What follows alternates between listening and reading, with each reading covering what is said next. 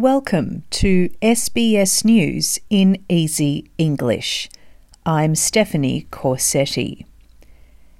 New South Wales has recorded 1,022 new coronavirus cases from 121,661 tests in the last 24 hours.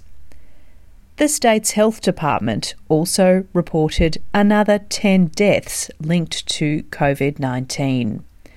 New South Wales Health Minister Brad Hazzard has announced a seven day lockdown for the local government areas of Tweed, Byron Bay, and Kempsey after a COVID 19 case spent two days in several northern communities while infectious. I have actually spoken with the local members of parliament and uh, other community leaders, and uh, there's a general understanding of the need for those lockdowns, but it will be initially for seven days.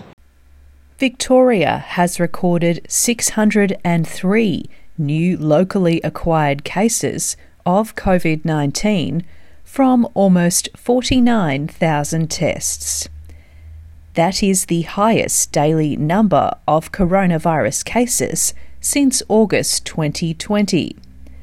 The Victorian Health Department also recorded another death.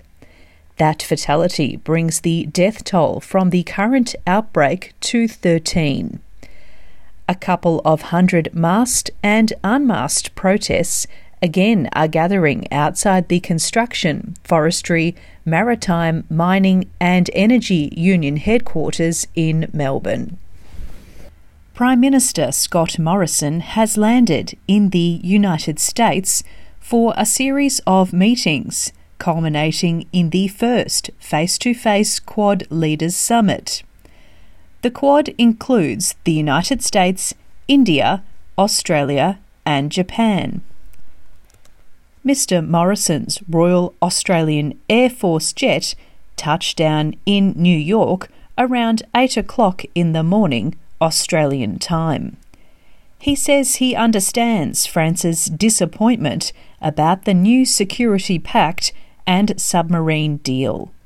We totally acknowledge that, and we knew that that would be the case. I had made it very clear that a conventional submarine would no longer be meeting our strategic interests and what we needed those boats to do.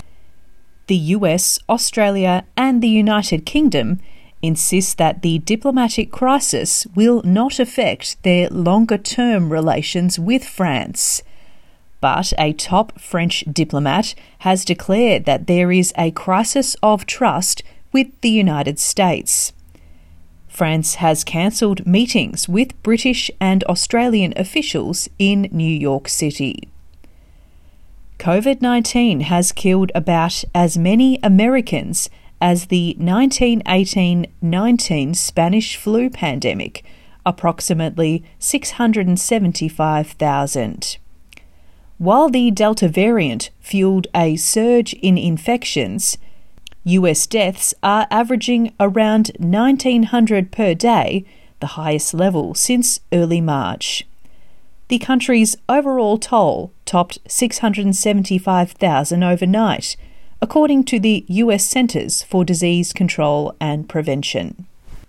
To sport now. England has withdrawn both their men's and women's cricket teams from next month's tour of Pakistan due to mental health and physical well-being concerns.